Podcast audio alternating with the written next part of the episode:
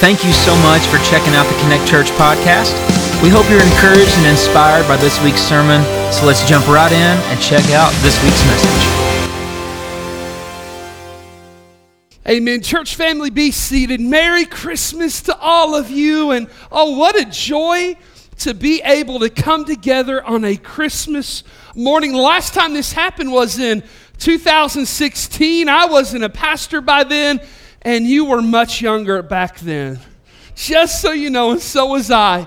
And we're just so grateful that today, for a few minutes, we get to come together and, and honestly, face to face. And for those of us joining online, Merry Christmas. So glad that you are here. Uh, my wife and I, Erin, who's standing over here, uh, we have been up for seven hours already this morning. Man, it was an early morning, and uh, and what a, what a joyous time to watch our kids come downstairs. And uh, uh, man, they got a lot of the things they wanted. Uh, one of the things they wanted most was a, a hoverboard. Have you seen those hoverboard things? They kind of light up and they just stand on it, it goes everywhere. Uh, last night, as we were uh, contemplating how all of this would work, and early this morning, my wife, Erin, I said, Why don't you get on one of those? And she's like, No. And then I pressured her as much as I possibly could. And finally, she got on one of those. We were, I was holding her hands and listen, it was terrifying. And so, for some of you, we'll see at Children's Hospital later. But anyway, but, but we get, eh, but the kids, uh, they open them this morning, they get on their hoverboards.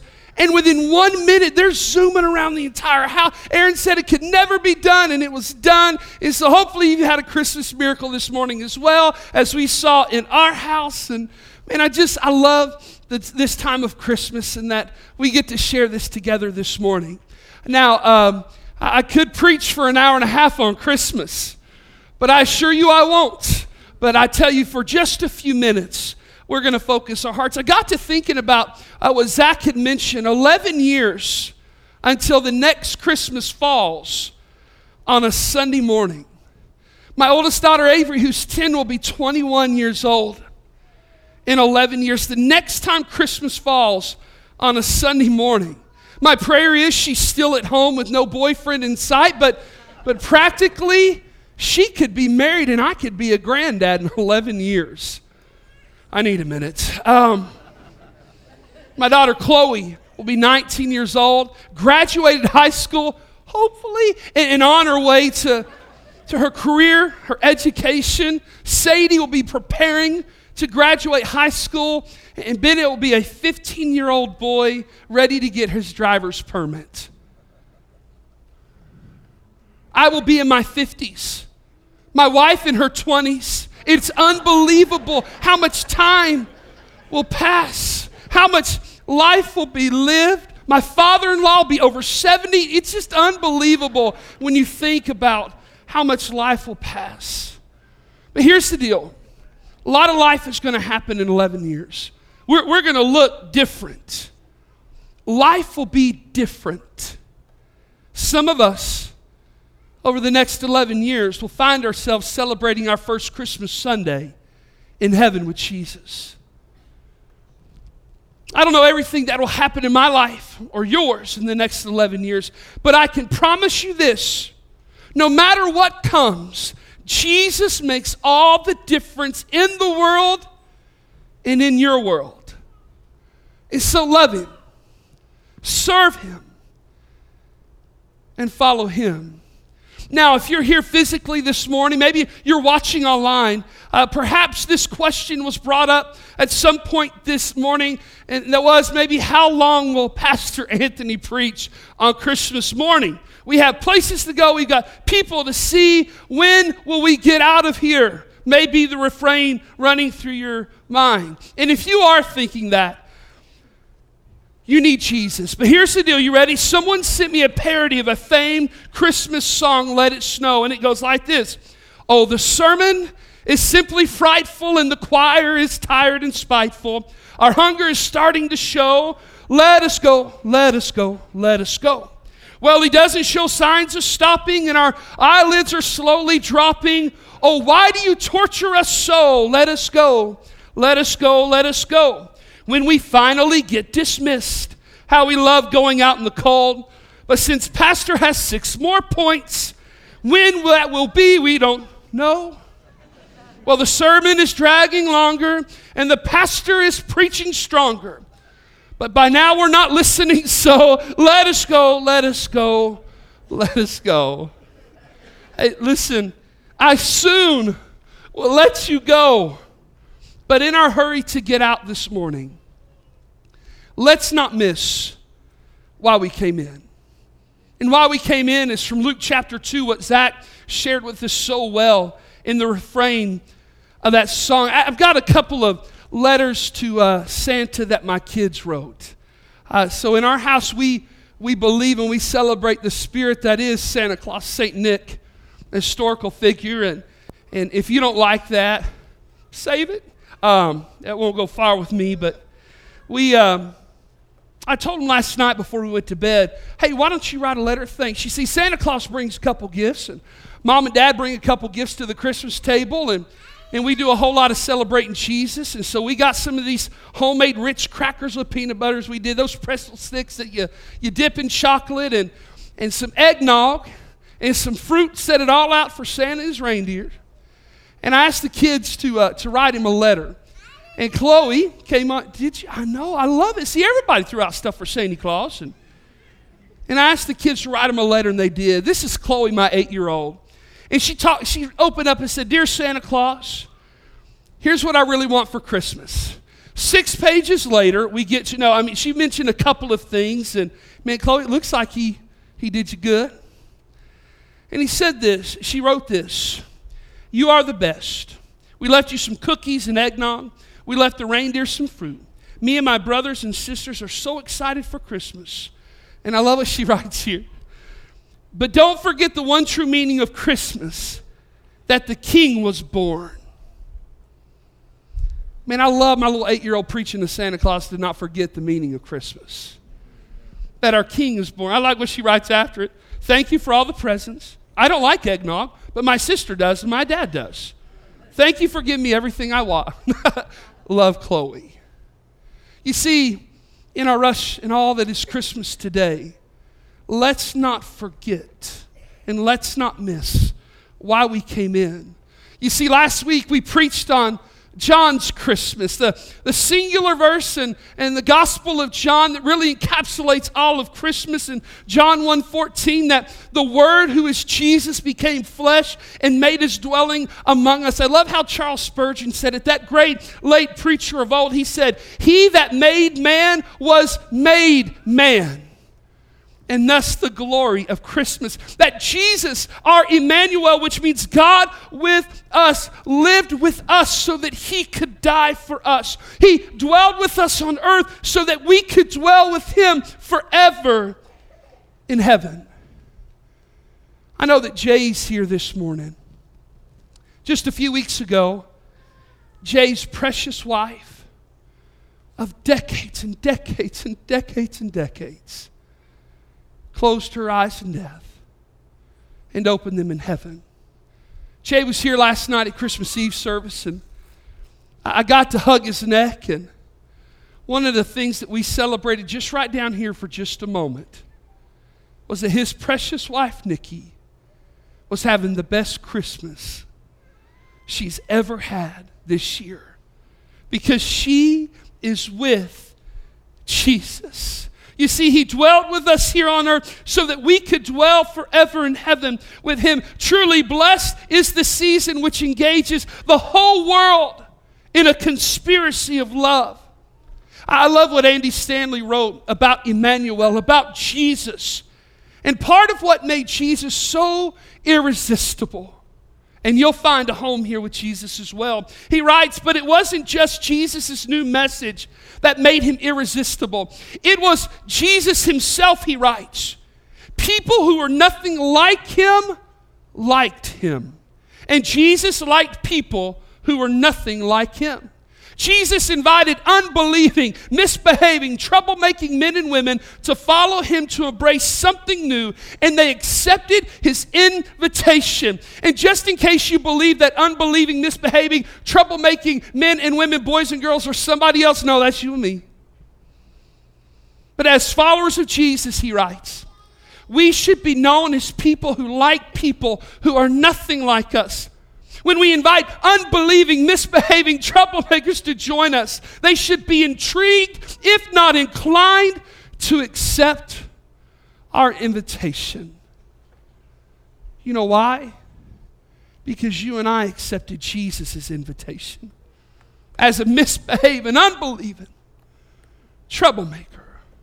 We accepted his invitation to follow him. I heard it said this way when the song of the angels is stilled, when the star in the sky is gone, when the kings and princes have gone home, when the shepherds are back to their flocks, when the work of Christmas is done, really the work of Christmas begins to find the lost, to heal the broken, to feed the hungry, to release the prisoner, to rebuild the nations, to bring peace among brothers, to make music in the heart.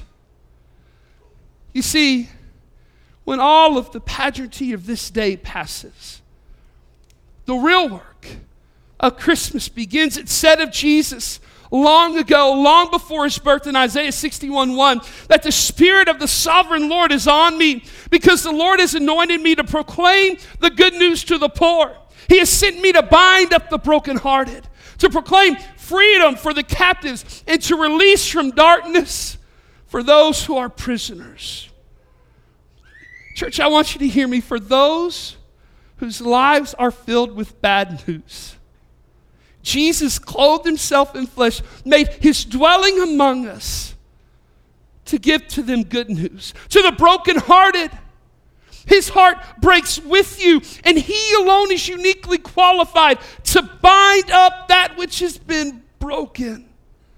For those who are here and you find yourself held captive to sin, to selfishness, maybe to situations or circumstances outside of your control. He has come to bring you freedom today. For those whose lives seem plunged in darkness, as Isaiah 9 2 said and saw Jesus, the people walking in darkness have seen a great light. On those living in the land of deep darkness, a light has dawned. Jesus has come.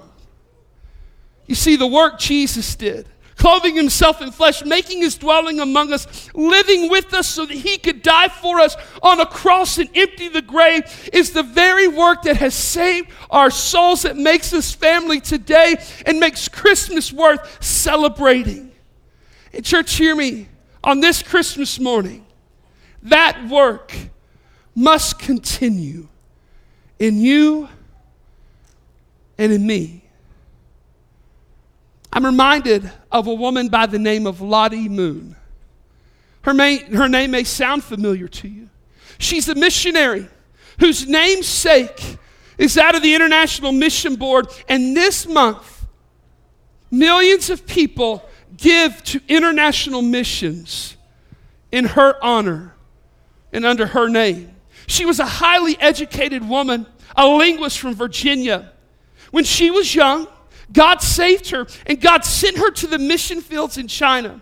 She never married as her heart was set on missions. And yet, despite her marriage status in an unusual move in that day, a hundred years ago, the International Mission Board commissioned Lottie Moon to go to China as a missionary.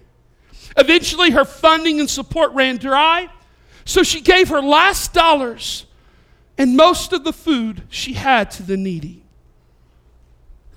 By 1912, Lottie Moon was nearly 72 years old.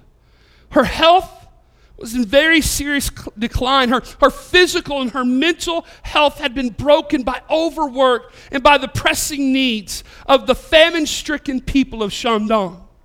She herself was malnourished and gave, us, gave almost everything she had to the Chinese people she so loved. She loved the Chinese, and the Chinese people loved her.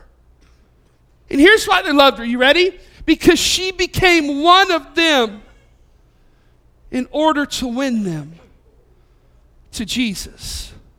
She had lived with them and shared the gospel with them for over 40 years. But as she was examined in 1912 by a missionary doctor, he decided that Lottie Moon must return to America to seek immediate health care. For at the time he saw her, she weighed only 50 pounds. Lottie Moon never made it to America.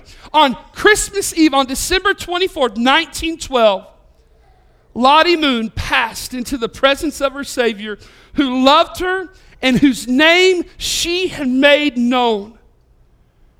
In her final hours, she sang, Jesus Loves Me, with a missionary nurse who accompanied her.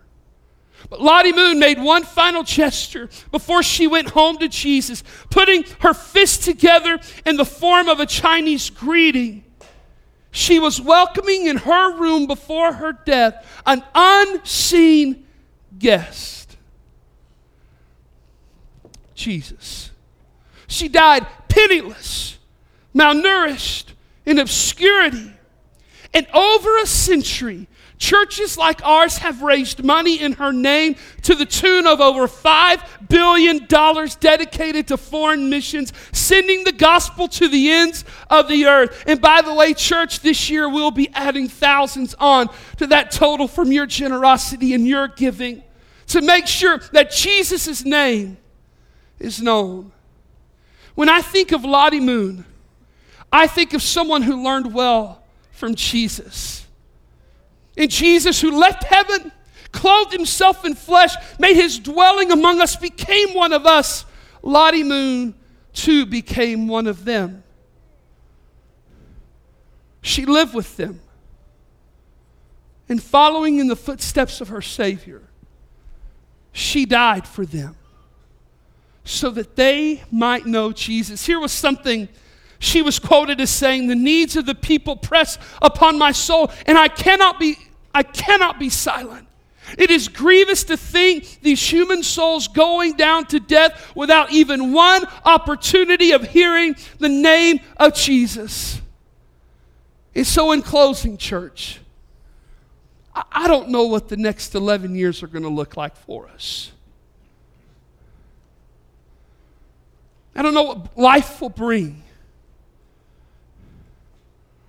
I don't know what it's going to look like for you and for me the next time on a Christmas Sunday morning we gather together. But in those 11 years, let the work of Christmas continue and let's work together, working hard to tell our families, our neighbors, our loved ones from the very our very neighborhood to the nation. Let us tell them the wonderful news of our Savior, our King, and Lord. Let's work to tell them of Jesus. Let us work so that the world will know his name and that many will call upon his name and be saved and experience eternal life. You see, the message and the mission of Christmas, the work of Christmas, was told to Joseph by an angel in Matthew 121, and she will give birth to a son, speaking of Mary.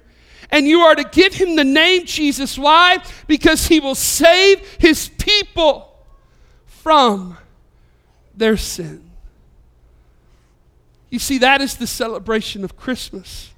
But that is also today the calling, the command, and the commissioning of every believer in this room that we celebrate Jesus by making him known, by taking him to our families and across the street and across the world.